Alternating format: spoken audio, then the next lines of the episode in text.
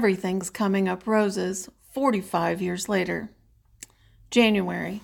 It is a time for New Year's resolutions, reflections, and best laid plans. We say goodbye to one year and hello to the next.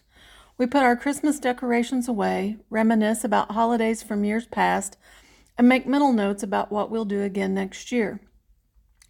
We promise to do better things, practice self care, go to bed early, and eat better. We munch on black eyed peas for luck and try to avoid doing laundry on New Year's Day because, in folklore, whatever you do on New Year's, you'll be stuck doing all year long. We think about old friends, family members who are no longer at the table, and the money we spent trying to make sure everyone's wishes came true.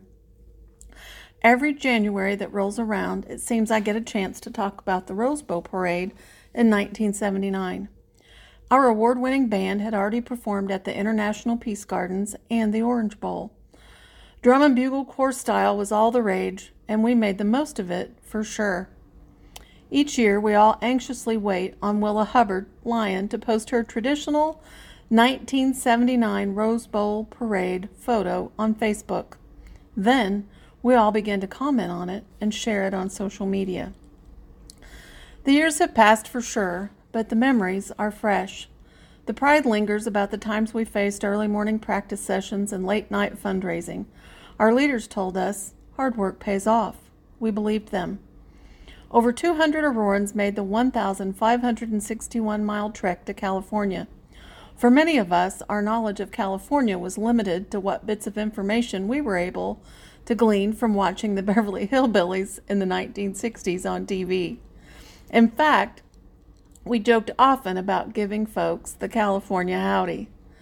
Our drum majors were Doug Jackson and Greg Owens. Our assistant band director was Keith Dreyer. Everyone strived for perfection. If practice makes perfect, we practiced all the time. I went to per- work part time at the Aurora Advertiser my senior year of high school. I had cleaned houses, babysat, and worked at the Scotsman Drive In and the Dairy Queen prior to that. I was in heaven. I worked with Jewel Bagby, R.D. Hohenfeld, Jerome Wassman, Kevin Stocker, Debbie Wise, Dennis Kilman, and my brother, the original outlaw, Randy Estes. I learned everything I was going to need about life in general in those days. Jewel told me, pretty is as pretty does, while Randy banished me from the dark room, because at the holidays that's where he made his famous darkroom punch. Only a selected few could enter the premises. R.D. Hohenfeld told me I was a storyteller and that everyone had a story to tell. He told me to dig at the details and always look for connections. One of my first assignments was to do a series of stories on the Aurora High School marching band. Under the direction of Gene Kirkham, the band was going to perform in Pasadena, California, at the illustrious Rose Bowl parade. Since I was part of that entourage, I thought the assignment would be both easy and glamorous. There were about 150 students and 65 chaperones scheduled to make the trek. My good pal, Johnny Bowman, was hired by the Aurora radio station, KSWM KELE, to provide remote radio spots throughout the trip. He called his in on payphones. I can distinctly re- remember us both running to a payphone in Winslow, Arizona, where we all sang Standing on a Corner in Winslow, Arizona in the background. He and I would work on what we were going to say to the folks back home while we were gone. The itinerary for the trip was rigorous and detailed. It was 11 pages long. Thanks to Poss and Frida Jackson, we have copies of it at the Aurora Hound Dog Alumni and Outreach Center, along with other photos and bits of memorabilia from that time. Be prompt, be courteous, and friendly. Remember, you are representing Missouri, the itinerary read. We had spent months on fundraisers. We had raised enough to pay for our lodging and over 1,800 meals for the 200 plus people in attendance. We were responsible for seven meals on our own, spending money, plus snacks and stops for the return trip. We were coached hard on budgeting and making our money last.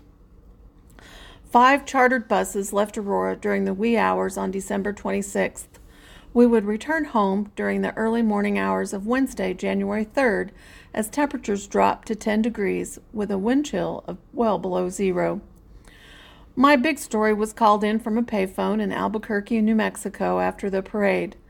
We had stopped for breakfast slash lunch some 12 hours after leaving California.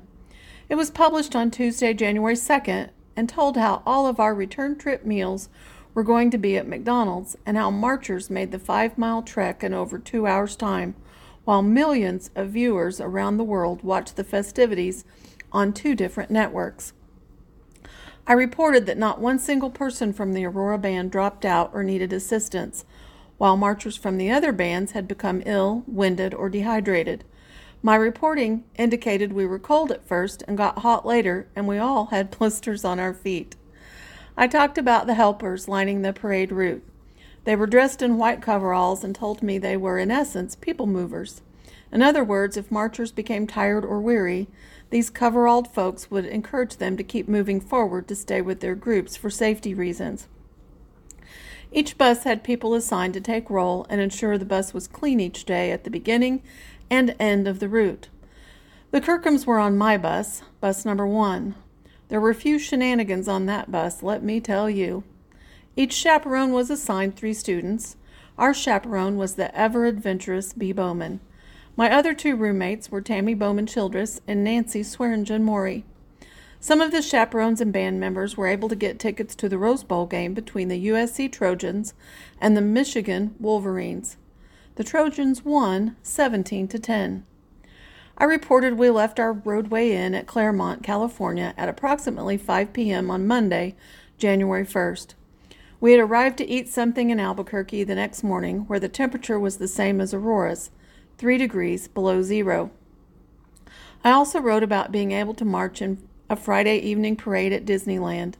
The band also toured Universal Studios on Saturday, where some of us visited with actor McLean Stevenson, who played Henry Blake on MASH. Another highlight was a visit to the Grand Canyon. Our hotel was out of hot water while we were there, but the view was absolutely incredible. Perhaps my favorite part of my story came at the end when I talked about the New Year's Eve party the hotel let us have in Claremont on December 31st.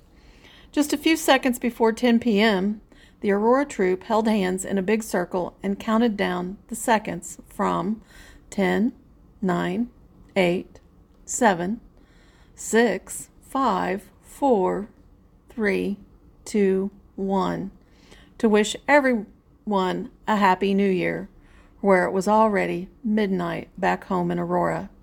It seems, even then, my heart was always home.